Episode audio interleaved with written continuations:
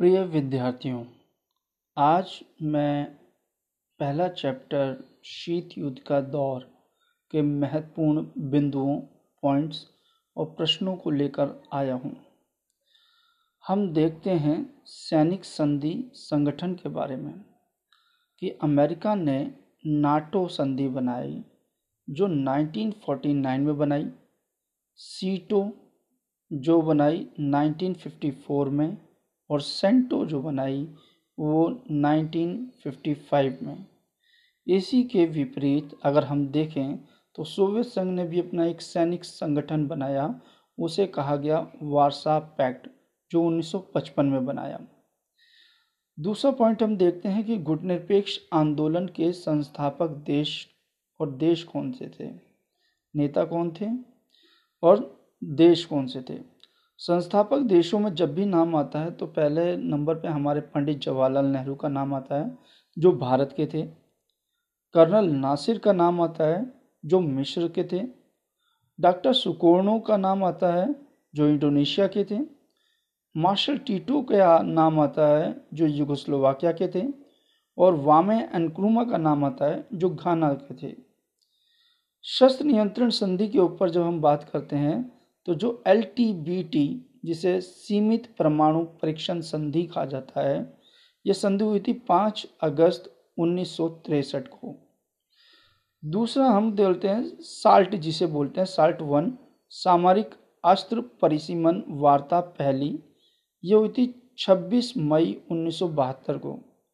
जब हम कहते हैं साल्ट टू, जो सामरिक अस्त्र परिसीमन वार्ता दूसरी जो हुई थी 18 जून सन 1979 को।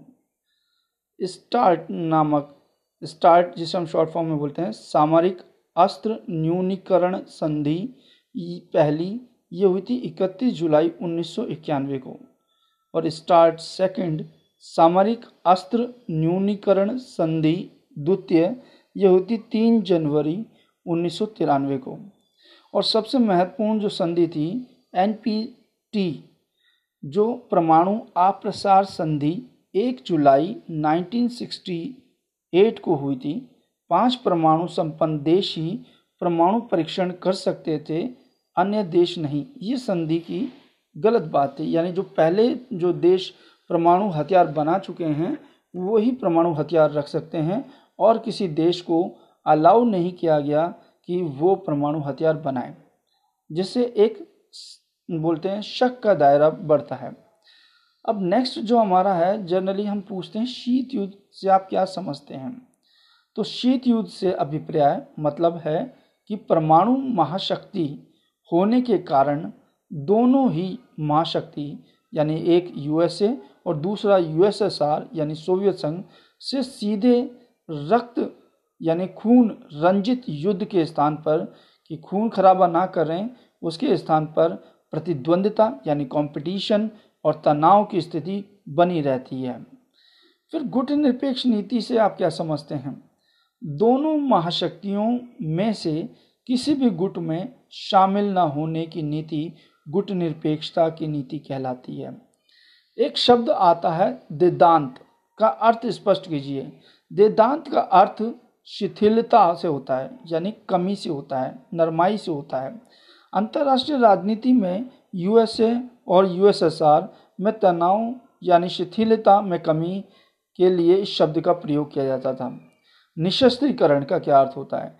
निशस्त्रीकरण का अर्थ पारमाणिक और हथियारों को सीमित या समाप्त करना है। एक शब्द आता है, नव अंतर्राष्ट्रीय आर्थिक व्यवस्था क्या है?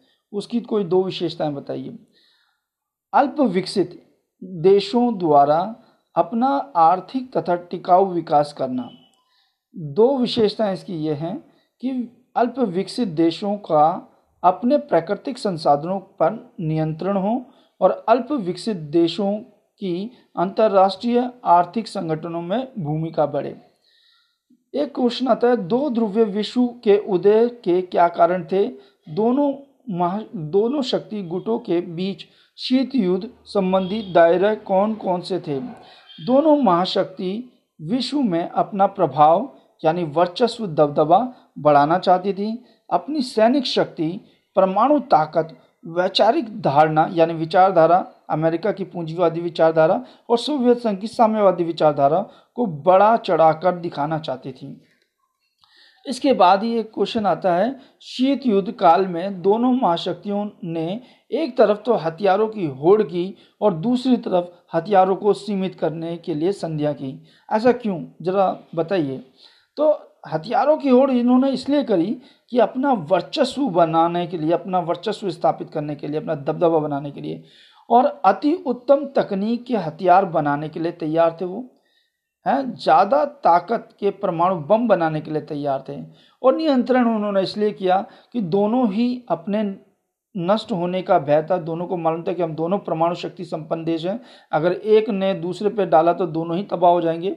हथियारों का निर्माण के लिए धन से वो बचना चाहते थे, यानी वो काफ़ी पैसा खर्च हो रहा था, इसलिए वो नियंत्रित करना चाहते थे हथियार बनाने में और शस्त्र परिसीमन संधि इसके लिए करना चाह रहे थे लिमिटेशन करना चाहते हैं एक प्रश्न आता है, शीत युद्ध की समाप्ति के बाद क्या गुटनिरपेक्षता की नीति प्रासंगिक अथवा उपयोगी है कि भाई शीत युद्ध समाप्त हो गया, अब क्या गुटनिरपेक्षता की नीति बनी रहनी चाहिए?